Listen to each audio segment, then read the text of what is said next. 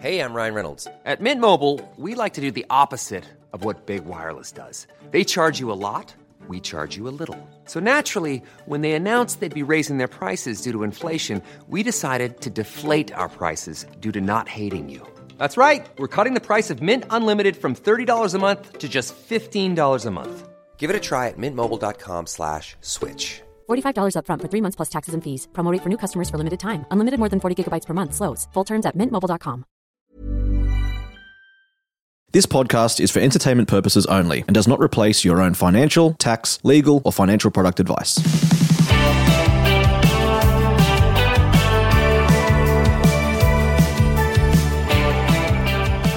Hey everyone, welcome back to My Millennial Money on this lovely Thursday. If you listen to us as we uh, as we release them. Now, earlier in the week, we did an episode with Anna and Angela from Aubrey Brown Lawyers. Uh, Anna, you're the managing director of Aubrey Brown Lawyers. Yes. Can you just give us the the snapshot of the firm, what you guys do, what you're about, because you're our preferred lawyer, Yeah, sure, Glen. and you're welcome. That's a compliment, isn't it? Oh, thank you. so, um, Aubrey Brown Lawyers is situated on the central coast of New South Wales. However, we have clients Australia wide. We are a law firm with 23 lawyers, 55 staff in total, including our paralegal and support staff. And the way that we work is our lawyers work in specialised teams. So, rather than doing bits and pieces of everything, they have um, a lot of experience and specialist knowledge in particular areas. And all of our lawyers then work together. So if clients need a bit of expertise from different lawyers, we all come together to make sure we are delivering the best outcomes for our clients. We are relationship focused. So our number one priority with our clients is creating a lifelong relationship with them. We want to be on their life journey with them. And we also want our clients to use us proactively. So to be picking up the phone and saying, Hey, I'm thinking about doing this. What do you think? Before they um, head off in the different directions their life is going to take us. So for us, number one is our relationship with our clients. The first time they come in to see us or they have a dealing with us, we want them to feel like an honoured guest. And after that, we want them to feel like they're dealing with friends.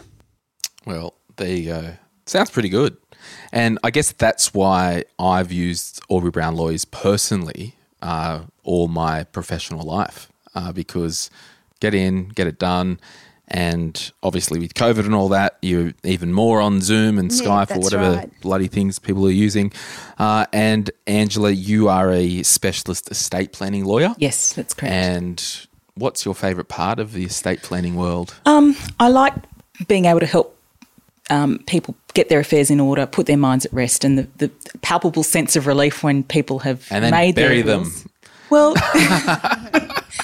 look, it- and look, it's all part of being that, you know, looking after that family, and you start looking after one member of the family, and then you move on and, and help the whole family, you know, when the time comes. So uh, that is the part that I really enjoy is being part of that process with them. Yeah, Yeah, great, great.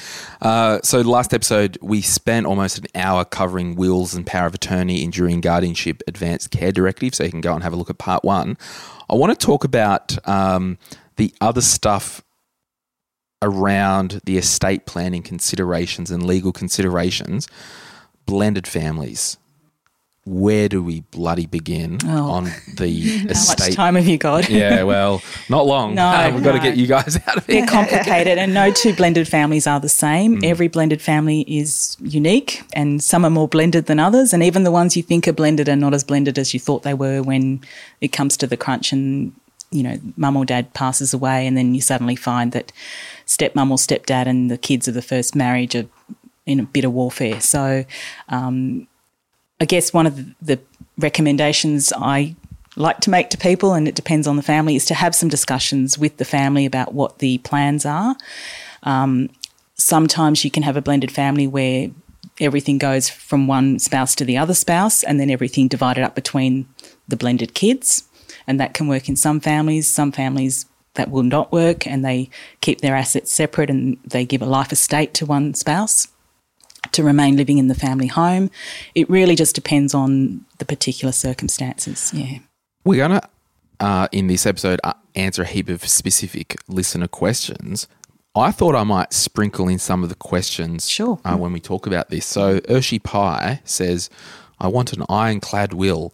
How do I ensure it doesn't get disputed?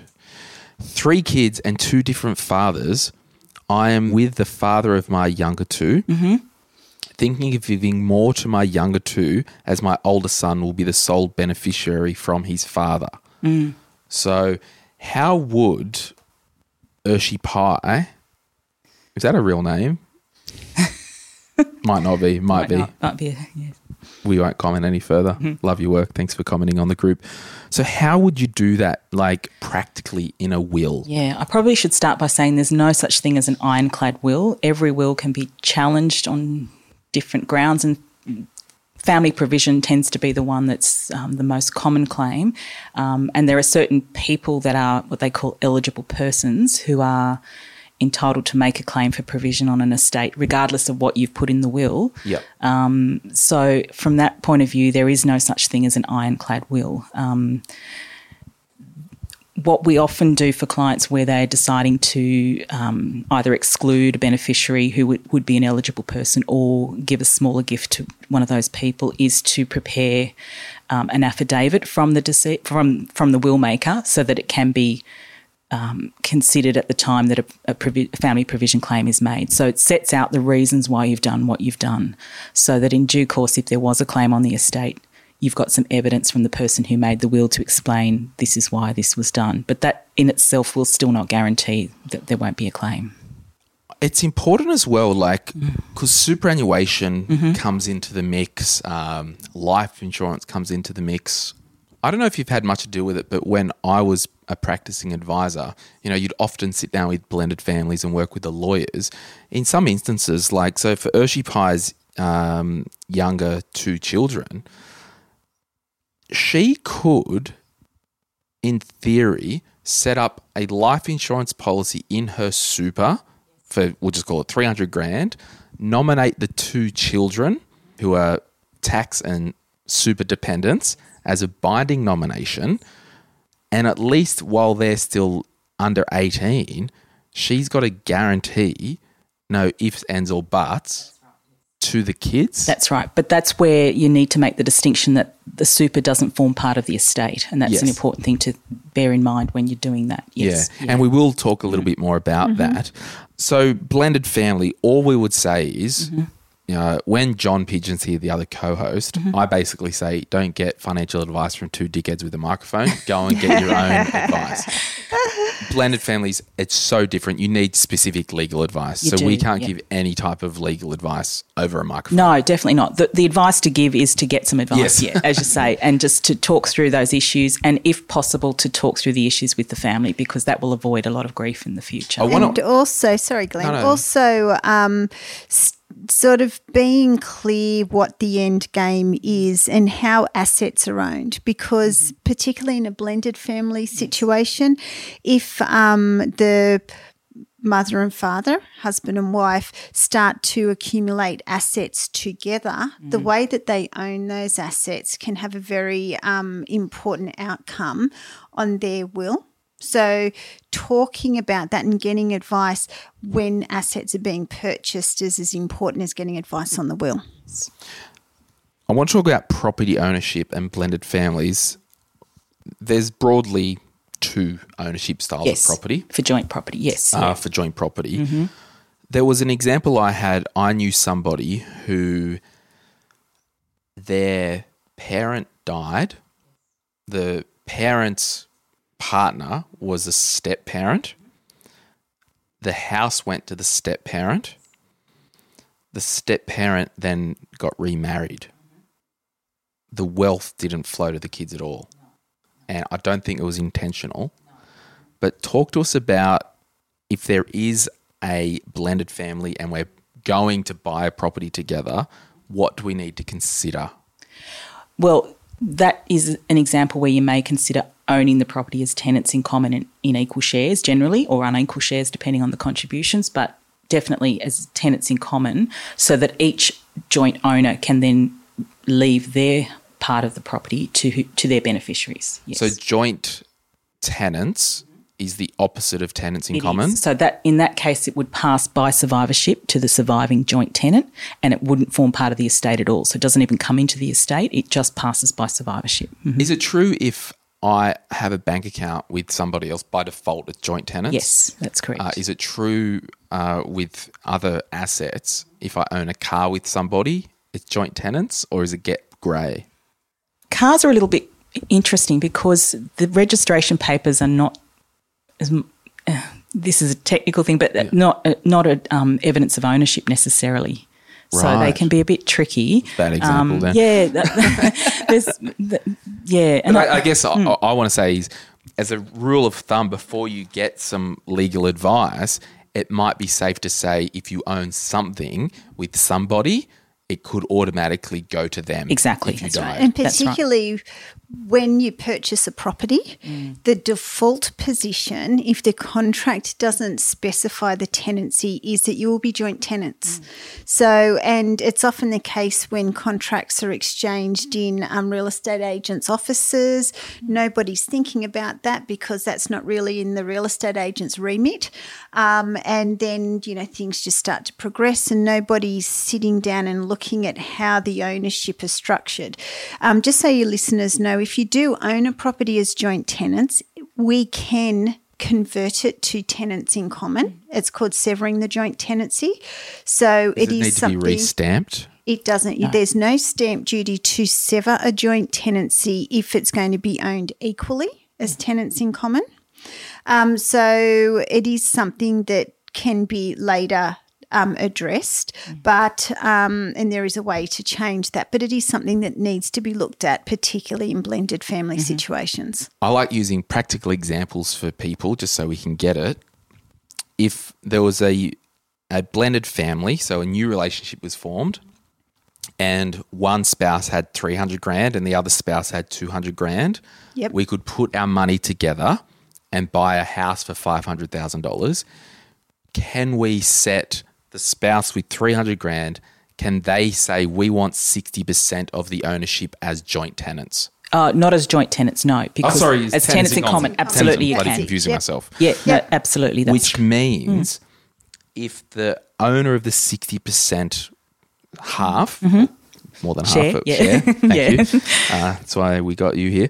Um, if they were to die, their 60% now forms part of their estate. exactly. That's right. Yes. Yeah.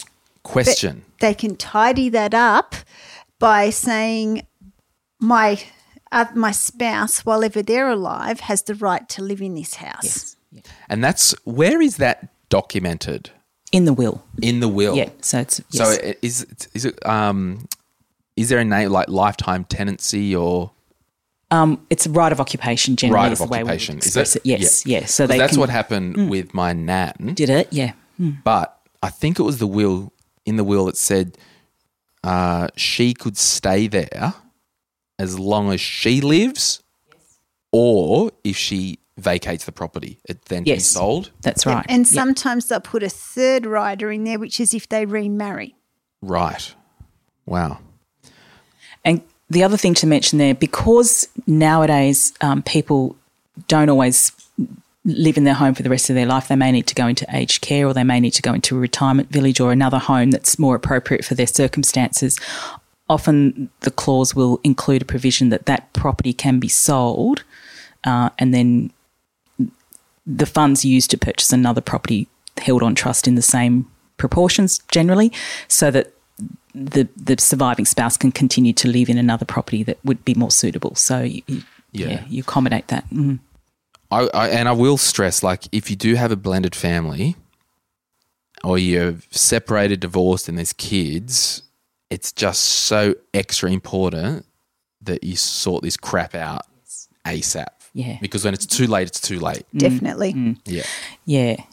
You can't backdate a will once you die, can you? No, it's a bit tricky to do that one. Haven't quite seen that one in action. Uh, but yeah. There's another question here on this um, separation thing, and I don't, I can't pronounce the name. I think it's Alfie, maybe O'Hare. Sorry. I've separated from my husband, and our finances have been legally separated by court orders, and house is officially in uh, her name. However, Do I need a divorce to ensure that he can't dispute my will? Also, can my executor be from overseas or does that complicate things? So there's two things there. Just to answer the second question first, it's better to have an executor in Australia for, for various reasons, or Basic at least have, logistical reasons. logistical reasons primarily. You you can have two executors, one in Australia and one overseas, if you like. It's still not ideal. Um, there are some taxation issues as well that you need to consider if you've got an overseas executor. So that's another reason not to have one. Mm. And But on the second part, the first question, I'll answer secondly. Um, an ex spouse, even if you're divorced, is still an eligible person for family provision purposes. But if you've had a property settlement already, um, the grounds on which they could make the claim are, reduced, I guess. And um, but there may still be circumstances that would entitle them to make the claim. So And you should also check the um, terms of your property settlement because it will often be that if you did it by way of consent orders, the consent orders actually cover off on that. yeah, wow. So again, blended families, you've got to get get some good advice. some advice. That's right. Yep. I want to talk about superannuation. We didn't touch on it, and we probably should have. Uh, it was probably my bad at the first episode. Superannuation, you actually don't own that money. no. It's a trust. Yes, exactly. So there's a trustee, be it Sunsuper, who's our show partner. My so my super's with Sun Super. Glen James does not own his super. Sunsuper manage that for the benefit of the member Glen James. Yep. So ordinarily, my super doesn't form part of my estate. That's right. Yes. What do we need to look out for with our superannuation? You need to think about who your beneficiaries are. You can nominate beneficiaries, and there's two ways to do that. One is non-binding. So the trustee, if you do, if you don't have a binding death benefit nomination, the trustee of the super fund can use its discretion as to where to pay the super funds. Which is a bloody nightmare sometimes. It can be, but I mean, it's restricted in the sense that it can either be, it can only be to um, dependents or to your estate. So you can't, for example, give it to your sister. Or, and I've had that example where clients have tried to do that with a binding death benefit nomination, and it was not effective because you, she was not a dependent of, of the deceased. Mm. And Angela, I think it's important. People probably should, you know, if you're going to do some homework, just Google assist dependent.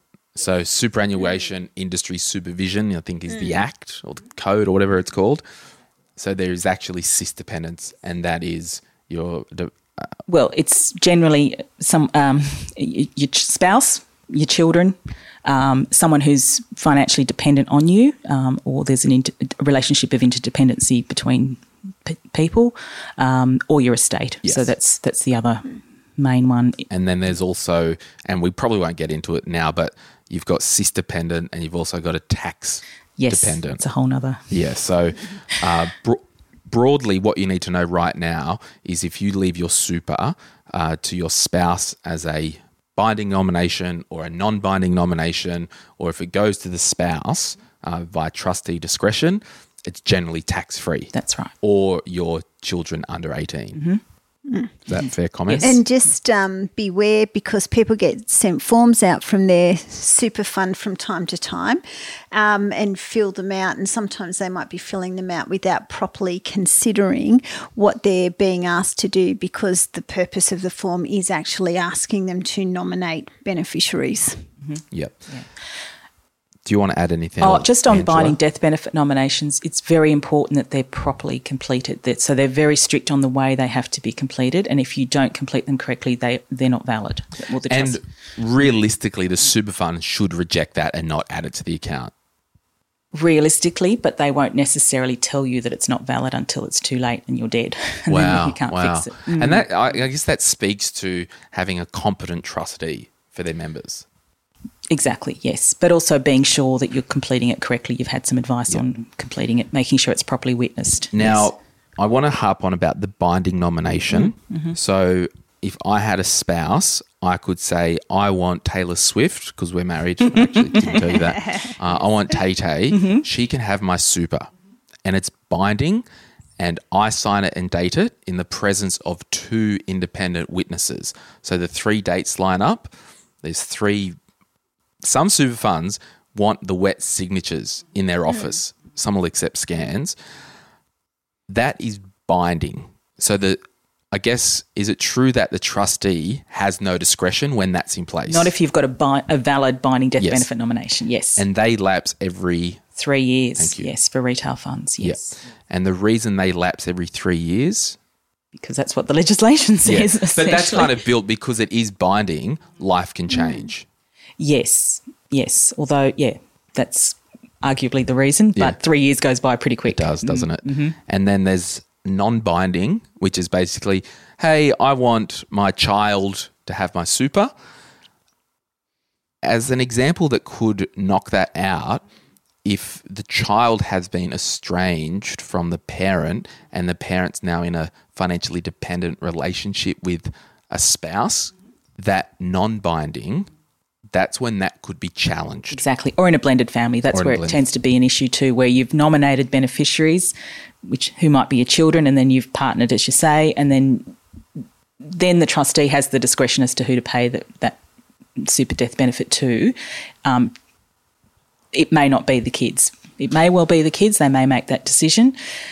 At the relevant time, they'll ask for everyone to put in their claims, and then they'll consider who the most appropriate person to pay it to. And then there's some scope there to to um, uh, to uh, have that reviewed if you don't like the decision made. But ultimately, yes, it's a long process if you haven't if you haven't made your wishes very clear by making the binding death benefit nomination. as a general rule for single people, so for myself, my son's super beneficiary, it's a binding to the estate. Yes, yeah. So, talk to us why someone might want to do that to make it that this trustee pays the money into the estate. Well, then it can be managed in accordance with your will. So you've got you've got certainty about where it's going, who's going to be controlling it, where it's going to end up. In a circumstance where you don't have any dependents at the particular point in time, um, it's still probably the most. I mean, again, you need to get relevant Advice, financial yeah. advice. I should always preface everything with that. But as a general sort of rule, if you pay it into the into the estate to your legal personal representative, then you know with certainty how it's going to be distributed. And there could be tax consequences. There could well be, and that's where it, I can't give that Yes. Yeah. tax advice because. I don't have a spouse or a child mm. that I can give my Exactly. death benefit or my super to tax free. Exactly. Yes. So, yeah. Uh, yeah. So again, super. It's a wild beast, uh, and the same thing with life insurance. For example, I'll just kind of say this, and we'll move on to your questions. With life insurance policies, uh, there's basically three components. There's uh, the policy owner, there's the life insured, and there can be the beneficiary. Now, if I owned a life insurance policy away from superannuation, just went to lifeinsurance.com, policy of $500,000 owned by Glen James, paid for by Glen James on Glen James's life, and I didn't have any beneficiary, and then I died, that life insurance policy would form part of my estate because I personally own that. Back in the day, they used to do cross ownerships on spouses, uh, which I had clients that had divorced and she still owned a policy on him. And as long as she paid the premium, she can, you know, prove to the insurer that he's died and get the money. So, just with your life insurance, a lot of death cover uh, is paid for by superannuation and owned by superannuation. There's a couple advantages. One, you've got a little bit more control because you can have a, a death policy uh, owned by a superannuation trustee and put a binding nomination on that death benefit. So you've got more control on the death benefit. And secondly, from a tax point of view, if I paid $100 for my life insurance premium in my own name, not tax deductible, if it's in my super fund, that death cover premium is tax deductible to the fund. So there's a couple of reasons why, and this is where you'll need to speak to a financial advisor about your insurances because you know, a lot of people say, "Oh, why do I need insurances? Uh, an advisor for insurances? I can just go to directinsurances.com and get some rubbish and set it up." But there's tax consequences, there's estate planning consequences, and you need a competent advisor to work with on that. So I think we'll just leave the life insurance Yes. thing there. All right, before we go any further, we're going to jump to a break and we'll be right back. If you're after personal financial advice, don't get it from a podcast. If you would like help based on your own personal situation, head over to sortyourmoneyout.com, click Get Help, and we'd be happy to introduce you to one of our trusted advisors. We also have a panel of trusted mortgage brokers we can connect you with to get you into your first home, an investment property purchase, or to review your current loan if you don't have a broker. Our panel of advisors, mortgage brokers, and accountants work with clients all over Australia so they can connect with you wherever you are. That's sortyourmoneyout.com and click Get Help. So, do you want to answer some listener questions? Sure. And then I'll let you uh, go back to your conclave. Back to our cave. Yeah. Jess Huxley says Can family members dispute your superannuation beneficiaries if there's no will? So, again, I think we've answered Yeah, that. yes. It's separate. It is separate to your will. So, the answer is yes. Okay, that's an easy one. Anthony, there's a few questions here. We might not answer all of his. Uh, what role does the executor have if all the beneficiaries are under 18 years old?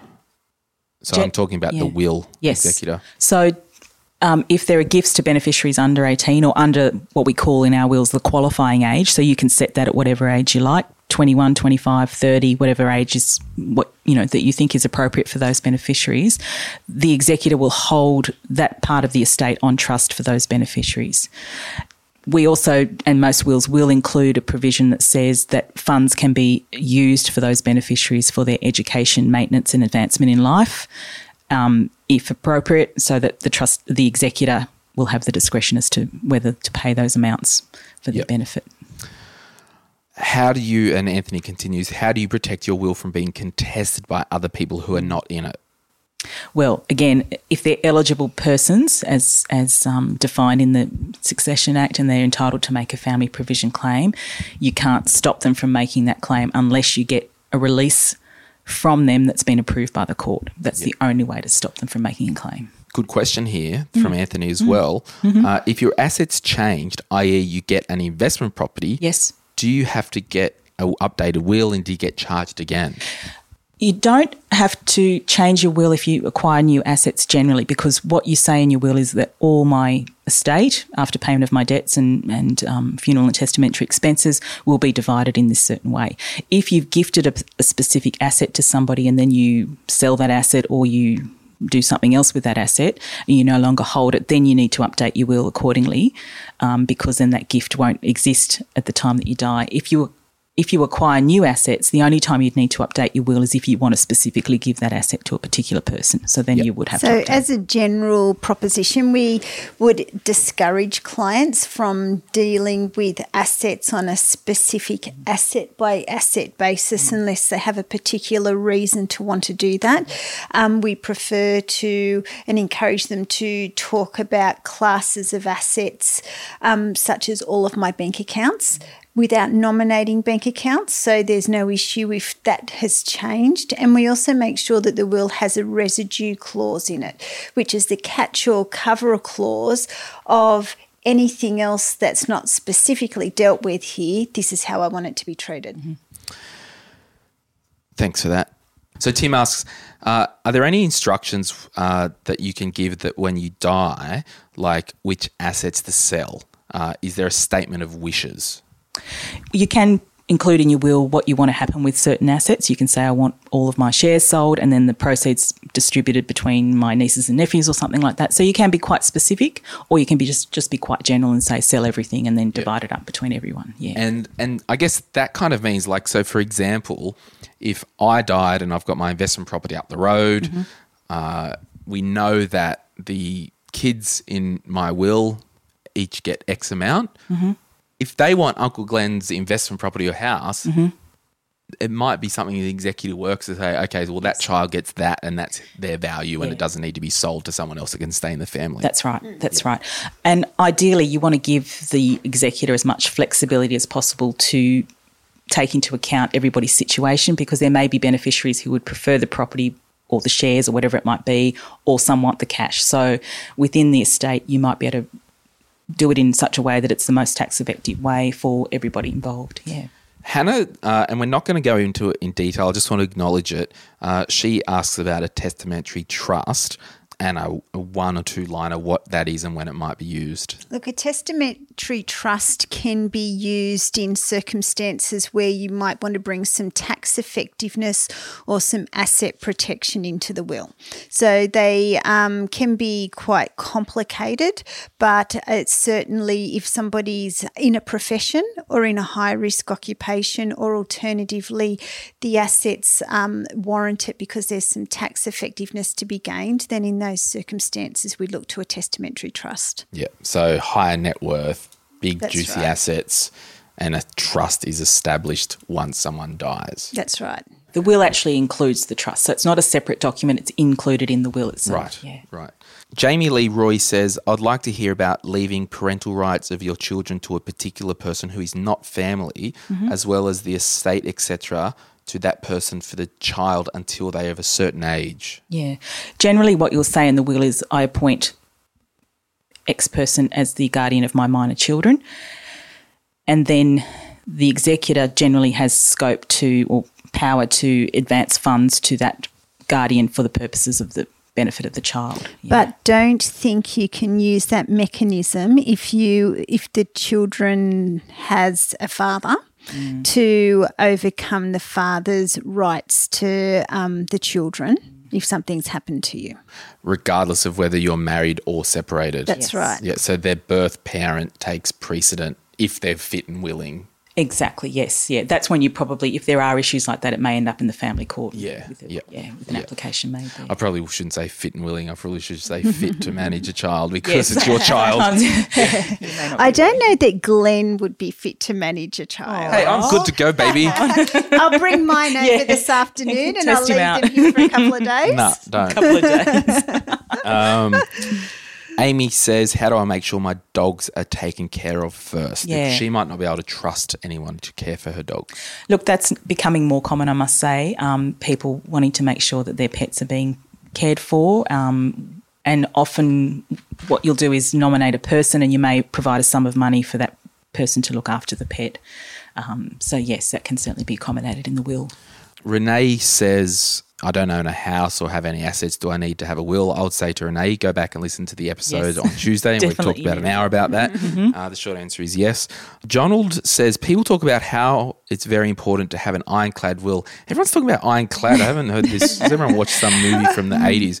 Uh, can you give some examples of why? Uh, why isn't me writing in an email or note saying, I leave this to this person to do this? Why isn't that good enough? Yeah, I think we touched on that in the last episode that you can do that, and there are examples of informal wills that have been admitted to probate, and um, even to the extent of text messages have been admitted to probate as an informal will. It's not advisable because of the, the the procedure that you have to go through to actually prove it as being an informal will. It's just so much more effort and hard work for those left behind.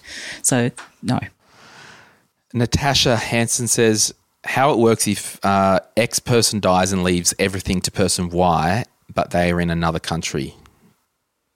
Yep, that, Sounds complicated. Yeah, it's still doable. You can have beneficiaries overseas. There might be some tax issues that you need to bear in mind, but yes, you can certainly have beneficiaries. And I think in this day and age where people have children who you know live overseas, yes, it's more and more common that Yeah, I had a uh, a client who's they were living in Australia. The family was in the UK.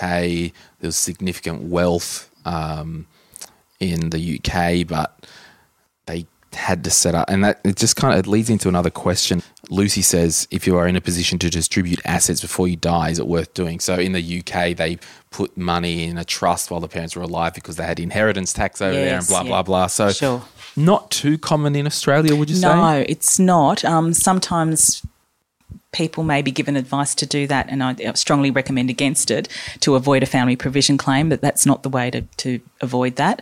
That can lead to all sorts of other issues. But certainly, um, distributing assets before death can have, you know.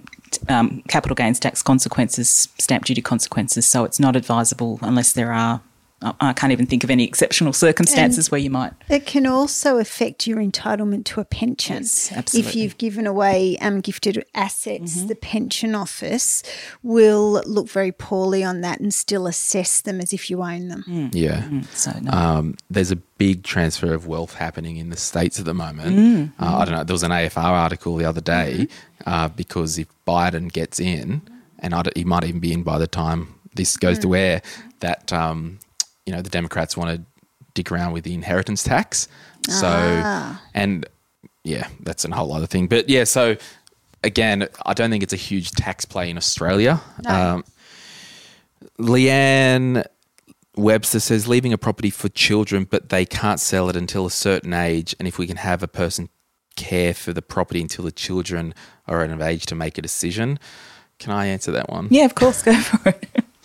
Sell the bloody house, put the money in an investment account, and then they can have the money when they're 18.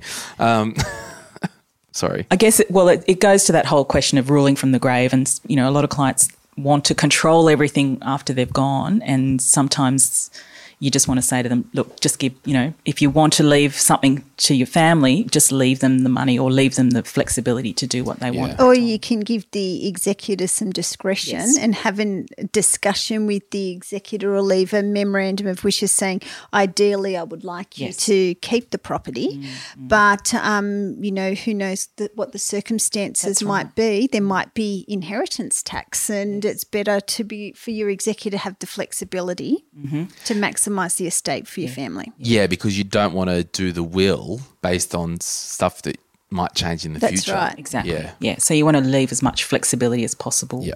in the Uh, circumstances. Tim says, "What do we do with digital assets? Mm. Uh, do you add all your logging details to your will? Mainly things like your, um, you know, share trading account, your your logins and businesses. That's just maybe a common sense and having a go kit. I mean, I've got a folding cabinet behind there that's got a folder with all my life Yep. insurance policies. yes. Yes. Yeah. People, and there you go, mum or dad, if you're listening, life insurance documents are in there. Yeah.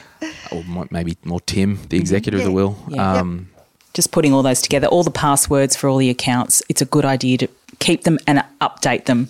Make sure you're updating them if you change your password. Yep. Because it's actually a difficult situation for the family. Um, things like your Facebook page and them wanting to actually be able to um, have control and the choice of when to take that down Yes, yeah. and your other social media accounts. a big question, and we might end on it with this estate planning thing. If somebody dies and they've got debt, who's responsible for the debts? Well, the estate has to pay out the debt if it can, if it's solvent, what they call solvent estate. So, if first of all you have to pay out all the debts before you can distribute any of the assets. Yes. Yeah, so if somebody, um, for example, their parents die prematurely and still have a mortgage, don't stress too much.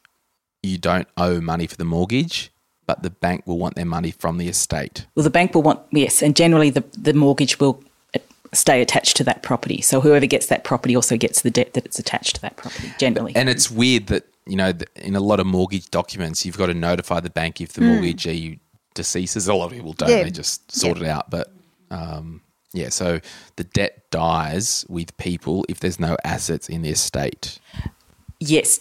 Like you can't inherit rule, yes. debt. No, No. no, that's right. That's right. So if there's so you shouldn't go ahead and pay any debts in an estate until you've worked out what assets there are because it may be that you're paying a debt that's not required to be paid if you like. Yeah. So it depends. You should sit down and work out what all the or assets like a are. HECS or HELP debt, for yes, example. yes. Yes. Well that Yeah. certainly wouldn't pay no, no. Yeah. So get legal Get advice. some legal advice before you pay anything. So a lot of well, some clients think that they have to clear all the debts as soon as someone passes away. Don't pay anything, don't do anything. Come in and see a lawyer first with the death certificate, and then we can start sorting through what needs to happen. With death certificates, let me just finish again on this.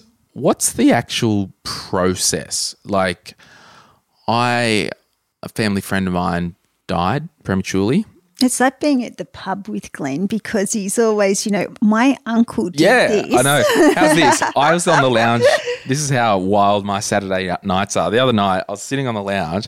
I hadn't cleaned out my phone contacts for years. I deleted seven dead people. Really? Oh gosh! wow. Um, so I've got all the stories. Yeah. Um, You've lost my train of thought, Anna. Oh, I'm sorry. What was. I going to talk about? Um, There's somebody dying. Prem- Yeah. Yes. Yes. They die prematurely, Death certificate. Yeah. death certificate, mm-hmm. and because of the circumstances, um, the car, they couldn't issue the death certificate, or it mm-hmm. said the death was un, undetermined. That's yes. Ha- Has there been like delays from your point of view that you can't do things Yes. until there's a death certificate? And sometimes, yes, if we've had one recently um, where there was a death certificate, but the cause of death had not been established yet. And when we applied for probate, the court wanted to know more information about whether any of the executors involved were responsible for the death. let's yeah, so say. it could be like murder. That's right. So it's like, okay, well, who murdered it? Did uh, you know, old Uncle so and so? Yeah. And we had um, another one where the body was never recovered because someone drowned and the body was never found. Um, there was a coroner's inquest for that one, and they established that the person had drowned, um, and we were able to get the grant of probate on that basis. Yeah. So there's some unusual scenarios, but mm. Well, ladies, it's been eventful. We should get you guys in once a year to do like a "What if I die" Q and A. Yeah, absolutely. Yeah, it's a lot of fun. Check out Aubrey Brown in the link in the show notes, and you've got to get your will done. You've got to get your power of attorney done. Anna, Angela, thank you so much. thank you. We'll uh, see you guys soon. Thanks, Glen. Thanks.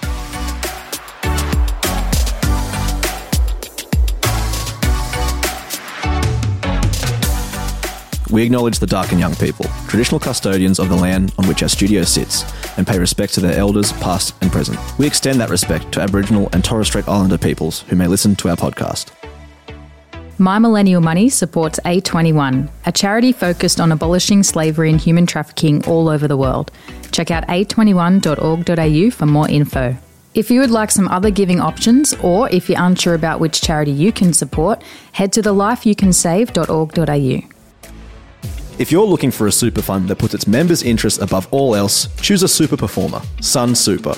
With low fees, strong investment returns, and great member services, Sunsuper is SuperRatings 2020 Fund of the Year and has also been awarded by Money Magazine, Canstar, and Finder. Find out more at sunsuper.com.au forward slash M3. You can join Sunsuper online in under five minutes.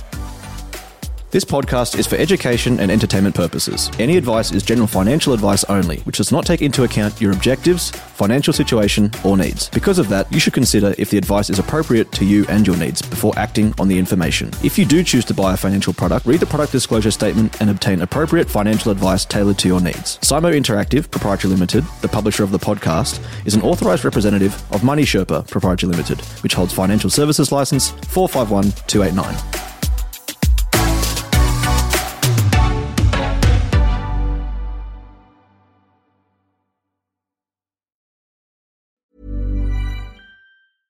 Even when we're on a budget, we still deserve nice things.